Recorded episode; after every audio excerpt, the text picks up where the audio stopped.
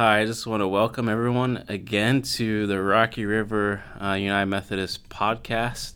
Um, and we are actually going to be starting a new series today that we're both really excited about. Um, it's going to be about conflict. Um, in this series, we're going to be looking at different um, conflicts found throughout Scripture. Um, and from these conflicts, we can learn a lot about um, solutions to conflict and the variations of conflict. And really, I, I mean, as much as we all know, conflict is just part of our life. And to see all these different sorts of conflict in Scripture speaks to how Scripture um, relates to real life, and, and we can learn from the pages of God's Word. Um, so, for the next three series, we're going to be talking about conflict, um, different conflict found throughout Scripture, and today we're going to be talking about Saul and David, um, and how that what we can learn from that conflict. Um, Paul is going to give us a quick summary of um, Paul or Saul and David and that conflict there. Yeah, I, I tried to talk Stephen into just role playing uh, some different conflicts and methods on this podcast, but you know he wasn't too keen on that. So I guess we'll just keep on talking things out like we've been doing in the past. Uh, but our first session on conflict is going to be based upon the story of uh, King Saul and David, which can be found in the book of First Samuel in Scripture, and and uh, really the, the story of Saul uh, begins early in that uh, book, and uh, in verse or in chapter sixteen is when David enters the picture.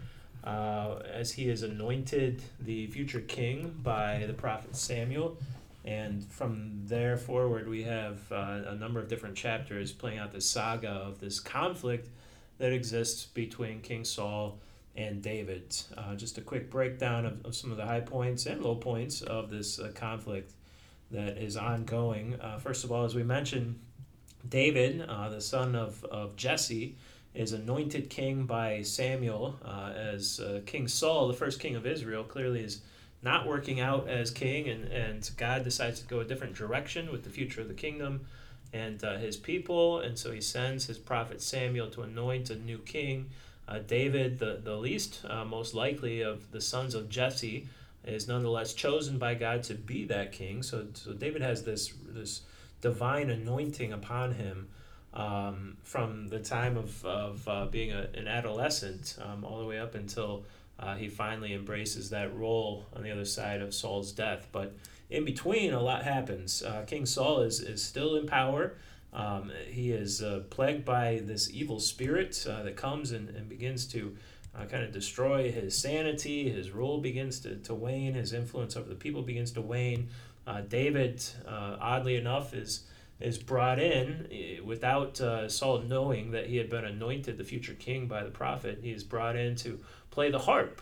David was an adept uh, harp player and uh, comes in and, and is called upon to play the harp to, to soothe uh, Saul's nerves. And so they have this odd uh, relationship early on. Um, David is, is staying in the royal palace, or at least uh, in the vicinity of, of King Saul, uh, when Goliath and the Philistines come, and, and Goliath offers this challenge for anybody to. come up against him in one-on-one combat. David takes this on as a, a young teenager, and in the story most of us know all too well, uh, defeats the great giant Goliath, and so David's uh, reputation begins to grow in the kingdom.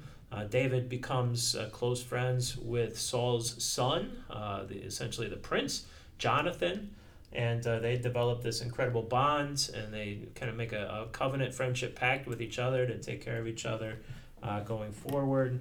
Uh, David, his reputation uh, amongst the people continues to grow and grow and grow uh, to the point where people are singing songs about David and uh, and his glory and his accomplishments in battle and and uh, all the things he does well. And, and Saul is kind of being uh, subtly put down in these songs. They talk about how Saul has slain his thousands and David his tens of thousands. All of Saul's people are singing these songs. Saul becomes incredibly jealous. Uh, so much so to the point where uh, he orders his son and, and other members of the, the army to uh, attempt to kill David. Uh, but Jonathan, as we discussed, was a close friend of David, decides to warn David and protect him. Um, so this uh, saga continues. Uh, David is his life is spared, um, but uh, not too long after that, David is once again playing the harp in the the palace, and Saul has this evil spirit take over him again, and he flings his spear towards David, tries to kill him. David escapes. Uh, David takes off into the wilderness. Saul pursues him. Um, David has this opportunity uh, when hiding in a cave to, to jump out and and kill Saul at this moment when Saul doesn't recognize that, that his enemy is uh, just a, a, few footsteps away. But David decides to spare Saul's life, uh, which he does several times in this book. Uh, David continues to show grace and uh, patience with Saul. Saul continues uh, through the, the work of the Spirit upon him, this evil spirit, uh, to feel jealousy and anger and hatred towards David.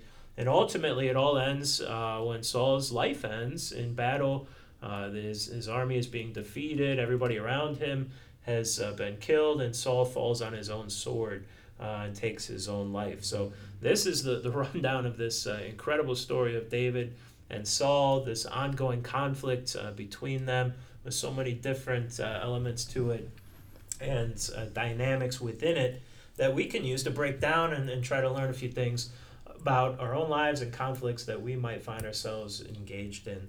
Uh, we chose this this topic of conflict uh, because it is relevant, I, I, think, to each and every one of us, um, and it's something that uh, is uh, our, our, conflicts in life are very emotionally driven. Um, they have a, a tendency to uh, create in us a, a, sense of kind of selfishness, self uh, preservation.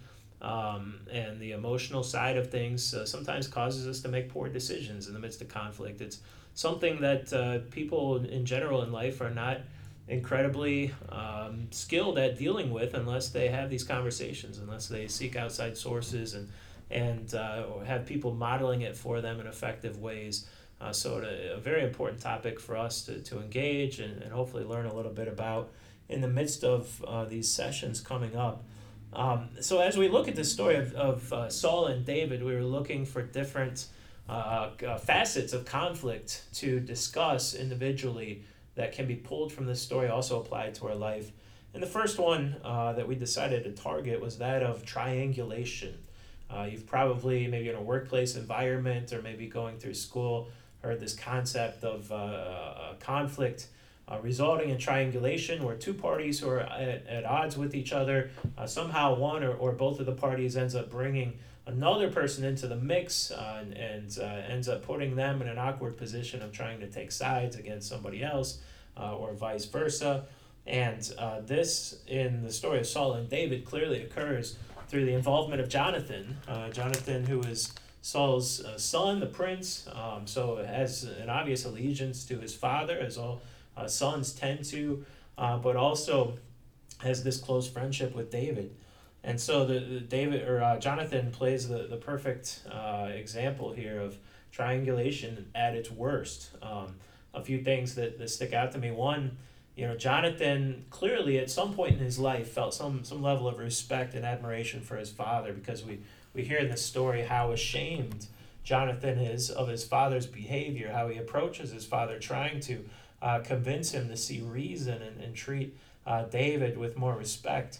Um, I think this all comes from Jonathan at some point in his life uh, having some level of respect for his father. You know, his, his father had been at some point a good man, an honest man. We see this of Saul early, early in his life, and, and really the, the corruption of his soul begins after he, he takes power as king.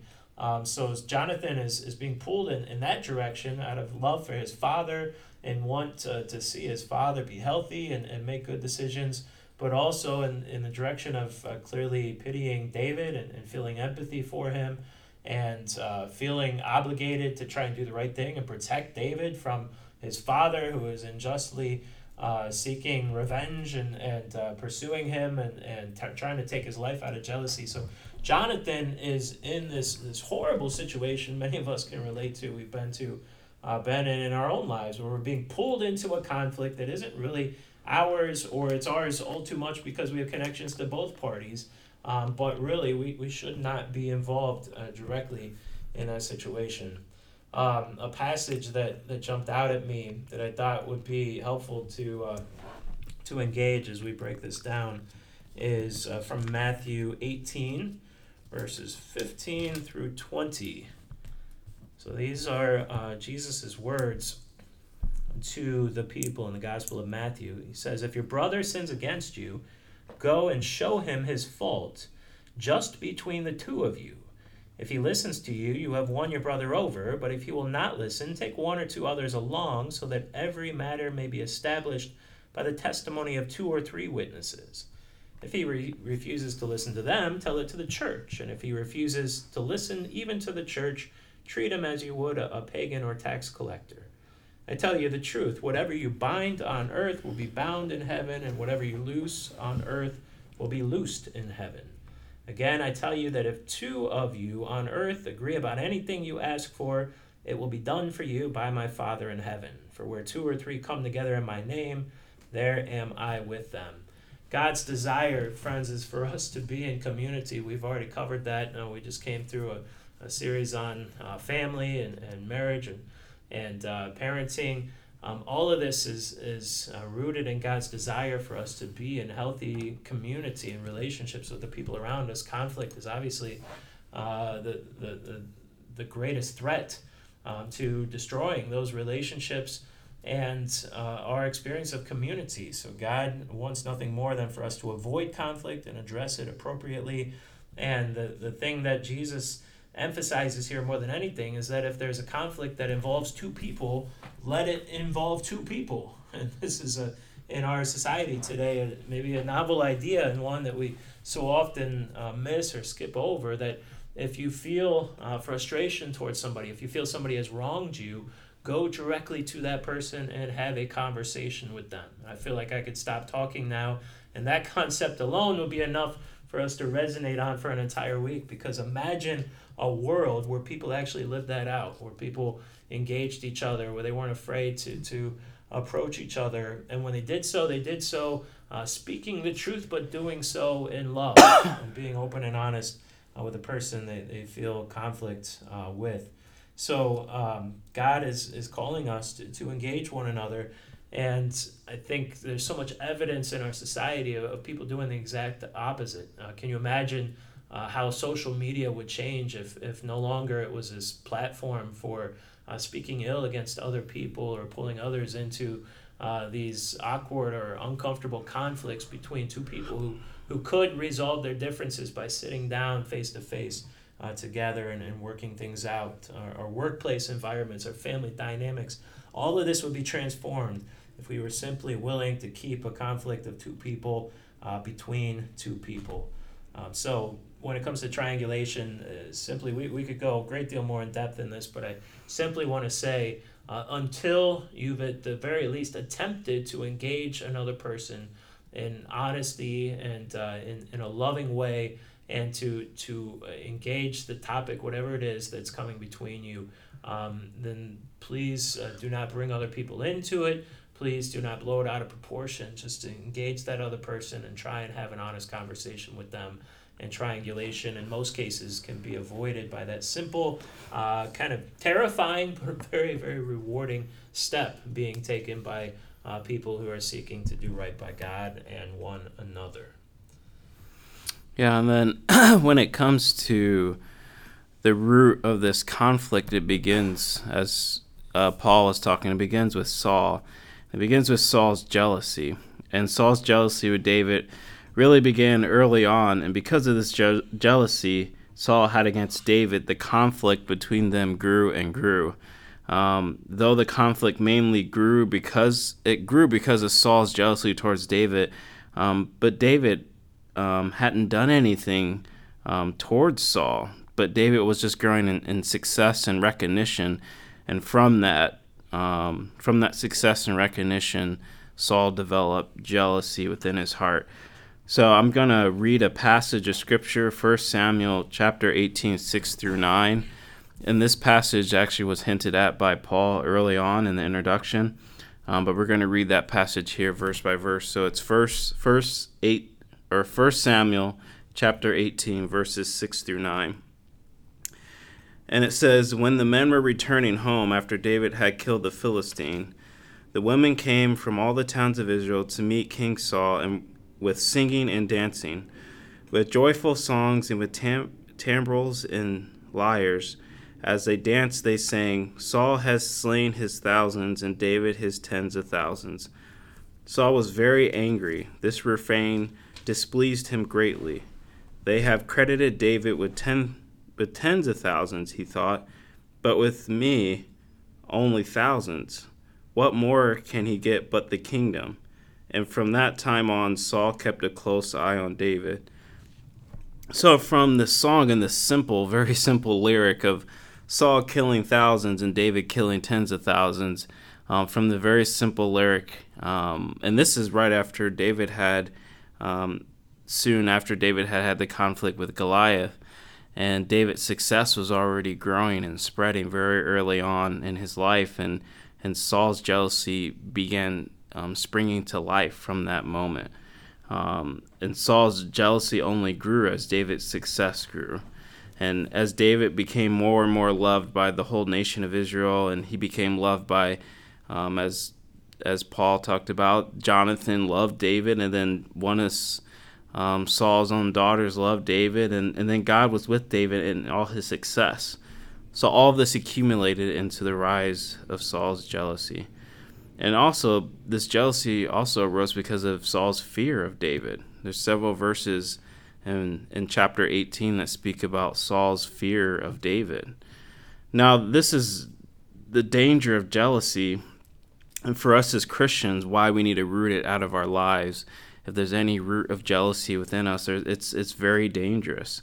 Um, first, jealousy blinds us to the many blessings and opportunities that the Lord has given us. You know, jealousy is essentially telling the Lord to his face that we're not thankful for what he has given us and that that we want what someone else has. So jealousy is is an about face against God, um, and and it's it's essentially telling God I'm unthankful for what I have and what I really want is what that other person has over there. Not only that, but jealousy is a motivation to act upon it. Um, and then, second, jealousy makes us into an angry and ultimately hateful person towards anyone who has what we want or is doing something that we want to do. Um, jealousy, just like other vices, grows over time. So jealousy grew so much in Saul that he was willing willing to take David's life. Now I know many of us who have jealousy or cases of jealousy don't raise to that degree of of taking someone's life or trying to take someone's life. But in our heart of hearts, we can sometimes wish that that person was gone or that we were in their place. And and according to Scripture, Jesus is concerned with the heart. And and if we have that attitude within our heart it, it's just as dangerous of what jealousy can lead us to do. So that's our we can learn from that lesson of the rise of jealousy and and, and how jealousy affects our day-to-day conflicts and isn't the biggest challenge with jealousy identifying it this this self-awareness of yeah. of being able to acknowledge yes i'm feeling the way i'm feeling because I'm jealous of that person. The last thing anybody in this world wants to acknowledge is that they're jealous of somebody else, what somebody else has, what somebody else has accomplished, uh, because that uh, that represents us as, as being somebody who's less than. Uh, somebody who who doesn't have or hasn't accomplished. I mean, the implication, if we're acknowledging that, is that we have openly fallen short of our own expectations or somebody else's expectations, and we are not what somebody else is we don't have what they have, whatever the case might be. Uh, it's difficult to acknowledge, which means uh, we are not looking for opportunities to acknowledge it. So often when we feel it, um, we don't recognize it. And I think uh, the last thing we want is to own it. But if we have people around us that can help hold us accountable, or if we have a, a healthy relationship with God where we have that level of self awareness where we're listening to God and, and allowing Him to speak into our hearts and lives, that we can recognize those moments when we are acting or feeling something out of jealousy, uh, then that can change the entire dynamic of, of how this plays out. Uh, but you have to be open to acknowledging that very real um, experience of jealousy that all of us have at, at some point or another. Uh, but if you don't recognize it, own it, and uh, then be willing to respond to it, um, then it can get it can get incredibly ugly, uh, as uh, this story and and uh, others in Scripture point out. So we've covered triangulation, uh, we've covered jealousy. Another element of this story in particular that stood out to us when it comes to conflict was this uh, notion of being stuck in a relationship um, in which conflict is the reality and uh, not being able to um, not being able to step back not being able to find separation. And this is important i think for many of us because this is the reality for many of us. Uh, saul was in the story the, the, the uh, king the chosen king the, the, the king that was currently on the throne David was the anointed king, so at some indefinite uh, time, David was to become king. Uh, you would love to, to say that the two guys were pals and they, they knew all the circumstances. They were both on board with God's plan that, you know, Saul was going to be king until the time came when David was supposed to become king and Saul would just uh, nicely hand over his throne to David. Uh, that was not the case. The, the jealousy factor was huge. Um, so that this conflict was an ongoing reality uh, for them that uh, sucked everybody around them into it. Imagine all the people that got pulled into this conflict. We talked triangulation, we talked Jonathan. What about the, the people in Saul's army who he commanded uh, to kill David, you know, at different points along the way, or the people in his uh, kingdom that witnessed their, their king uh, lose sight of his greater purpose as king, and instead all of his energy was focused on his uh, anger towards David. So so many people were pulled into this. It was an ongoing conflict because of the nature of the relationship with, between David and Saul uh, that was left unresolved for for many many years.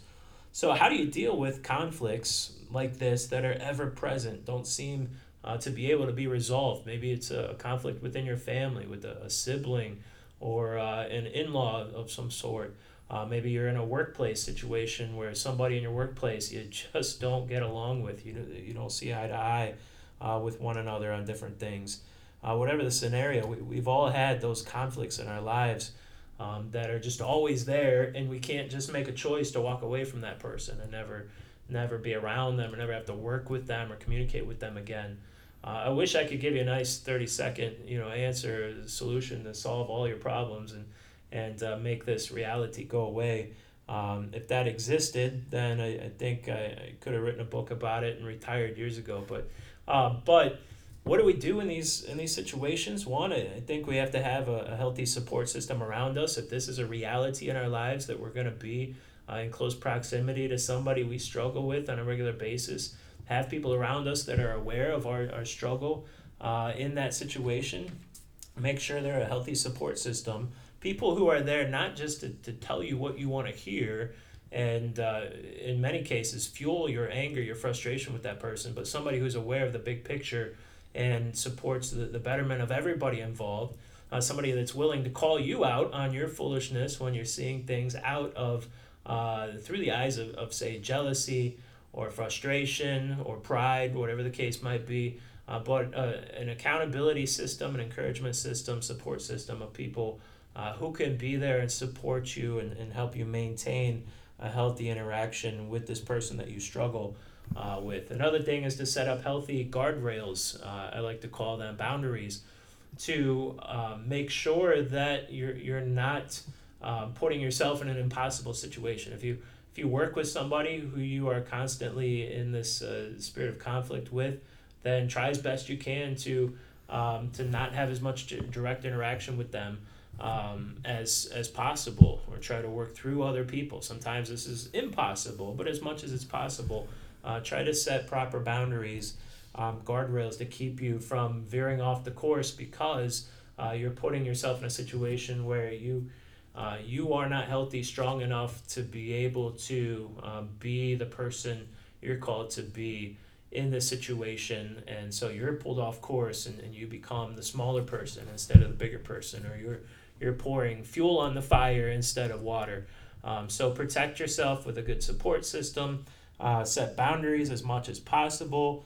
Um, often, I recommend people in these in these scenarios, whether short term conflicts, long term conflicts, rely on written communication. If you struggle to be in the same space as that person uh, without uh, frustration ebbing into to something ugly, uh, write letters to them, uh, communicate to them in, in safer ways. And uh, as you do so, as you have opportunity to communicate, find ways to, to emphasize the positives. You know, emphasize when you've had good in, interactions, uh, emphasize those, emphasize good qualities about that person. Uh, you might say, kill them with kindness uh, because uh, there is hope. Uh, there's always hope. God's strength can uh, co- come into these scenarios and help us solve these dilemmas that we think are impossible to resolve. Uh, but kill them with kindness, show them love, uh, love on such a radical level they don't see it coming. And because they don't see it coming, they're caught off guard by your grace, by the love of Christ that, that resides within you, is being displayed to them. And uh, to such an extent that it actually has the power to change them and change the dynamics of that situation. Uh, so, a good support system, accountability, um, right uh, in communication rather than face to face. Acknowledge that conflict with them, and maybe if you both are aware of it, you can come up with some sort of agreement where you, you know you struggle with each other, but for the safety and the betterment of the people around you, you're going to agree to disagree on certain things agree to keep some distance between you, um, and maybe gradually, slowly work on this relationship, whatever nature it might have, over a period of time, and understand in the meantime uh, that you have to be safe and, and uh, maintain healthy boundaries in that relationship. So we all have these ongoing relationships with people where there's tension, struggle. Uh, it's always going to be a, a struggle. Um, it, when you're in the midst of that, it's uh, you might say the thorn in, in the flesh, as as Paul described at times. Uh, but there are ways to, to be healthier in those situations, even when that struggle uh, continues day to day. Yeah, and then um, to close here, our last last topic or last principle, and, and I think what's important as Christians, as you're, I think there are many Christian Christians are um, are not um, Christians are vulnerable to being in ongoing conflicts just like anyone else. And what's important though is maintaining our integrity, and that's the last thing we want to look at is David and how he maintained his integrity throughout this ongoing conflict that really took up the majority of his the early portion of his life. Um, so what's amazing with what transpired between David and Saul is that David's amazing ability to maintain his integrity. David never once tried to kill Saul in retaliation for Saul trying trying to kill him. Two times David spares Saul's life. Um, and the first one came in, and the one I want to speak about specifically is the first one that came in 1 Samuel chapter 24, verses 3 through 8. And I'll read that for us just to give us a little uh, context of the situation.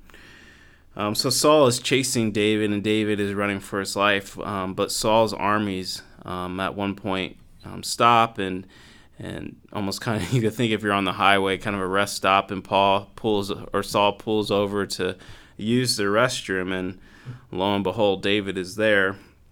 So we pick up, and it says, He came to the sheep pens along the way, a cave was there, and Saul went in to relieve himself. David and his men were in the far back in the cave. The men said, This is the day the Lord spoke of when he said to you, I will give your enemy into your hands for you to deal with as you wish. Then David crept up unnoticed and cut off a corner of Saul's robe, which always begs a question Saul must have really been relieving himself to not notice his robe being cut. Afterward, David was conscience stri- stricken for having cut off a corner of his robe. He said to his men, "The Lord, the Lord forbid that I should do such a thing to my master, the Lord's anointed, or lay my hand on him, for he is the anointed of the Lord. With these words, David sharply rebuked his men and did not allow them to attack Saul. And Saul left the cave and went on his way. So, in this opportunity, David had this opportunity to kill, perfect opportunity to kill, um, to kill Saul, but he didn't, and he used it just to cut off a little corner of his robe. And even with that, David struggled with the integrity of even cutting his robe. And here we, we clearly see that David has chosen um, not to harm the Lord's anointed, or in other words, the Lord's chosen king. that David would not lay a hand on him. And as I said before, this is the, this is a first instance instance, and David again at at another time prevented um, Saul from being killed, and he chose the high road of integrity. Um, and even in David's early success, he he's quoted saying, "Who am I?" and "I'm only a poor man and, and little known." And David's integrity is is filled up with also his humility and his reliance on the Lord um, when you look at the definition of integrity, it, it really kind of reads like David's early life. Um, the definition of integrity is the quality of being honest and having strong moral principles and moral uprightness. Um, so, David's moral principle not to harm Saul and to remain faithful to the Lord's chosen king is remarkable. However, we David was able to have this profound integrity because of his relationship with God um, and what that meant to him. So if, if you've ever read the Psalms, you see that David wrote the majority of all the Psalms that are written in there. And you can see this intense love that David has for the Lord. He says um, in one of the Psalms, it says, um, You, God, you are my God. Earnestly I seek you. I thirst for you in a dry and parched land where there is no water and he speaks about his his longing to be with the Lord forever in the shadow of his wings. Um, so David's integrity doesn't mean he was perfect, but he certainly wasn't. He certainly was not. But his integrity did mean he was willing to confess and own up to his sinfulness. Um, one of the psalms he said, "Have mercy on me, Lord, heal me, for I have sinned against you."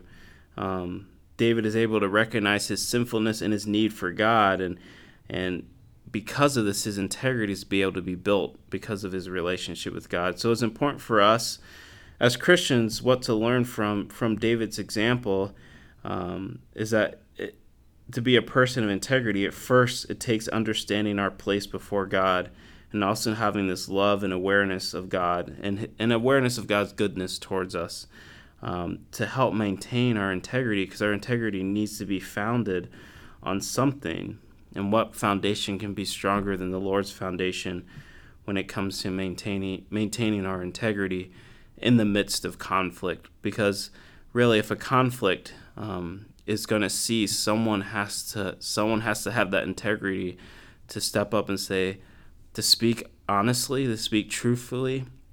And when you have the opportunities to get back at someone, you just you you don't take it, and that is extremely, extremely, extremely hard. Um, it's hard for anyone, hard for myself, especially hard for Paul. So, but yeah, ha- taking that high road when you have the opportunity to to slight someone is very hard to do, and it takes that intense love for God and that and that relationship with Him, and maintaining that, um, as as David did. So, um, just kind of to wrap it up, um, this is one of the many conflicts of Scripture that we can um, really grab some great principles to learn from and maintaining our integrity, being aware of the danger of jealousy, understanding triag- tri- how do you say that? Triangulation. Triangulation. There, a little tongue twister there. and uh, also understanding just some conflicts can be ongoing. And as Paul had said earlier, um, in ongoing conflicts, we must make sure that we are staying safe and getting help when needed and um, but yeah, any final words for Paul? Paul in this? I think you've uh, covered it all, Steve. we'll talk more about my uh, integrity and conflict after we hit the stop button here, but you've covered everything brilliantly. Yeah, so this is our first of three sessions on conflict. Um, really looking forward to our next two and and uh, thank you for everyone who's been listening. Thank you for your feedback. We thank you for all the love that you've shown us. And uh, we all pray for your health and safety as we still trek through this time of the virus. Um, we pray that we hope that you have a great um, beginning of summer as, as we sit here in this sweltering hot room. um, but we are really looking forward to seeing you all at church here sometime soon. And um, with those words, please take care and um, we love everyone, and and we'll talk to you later.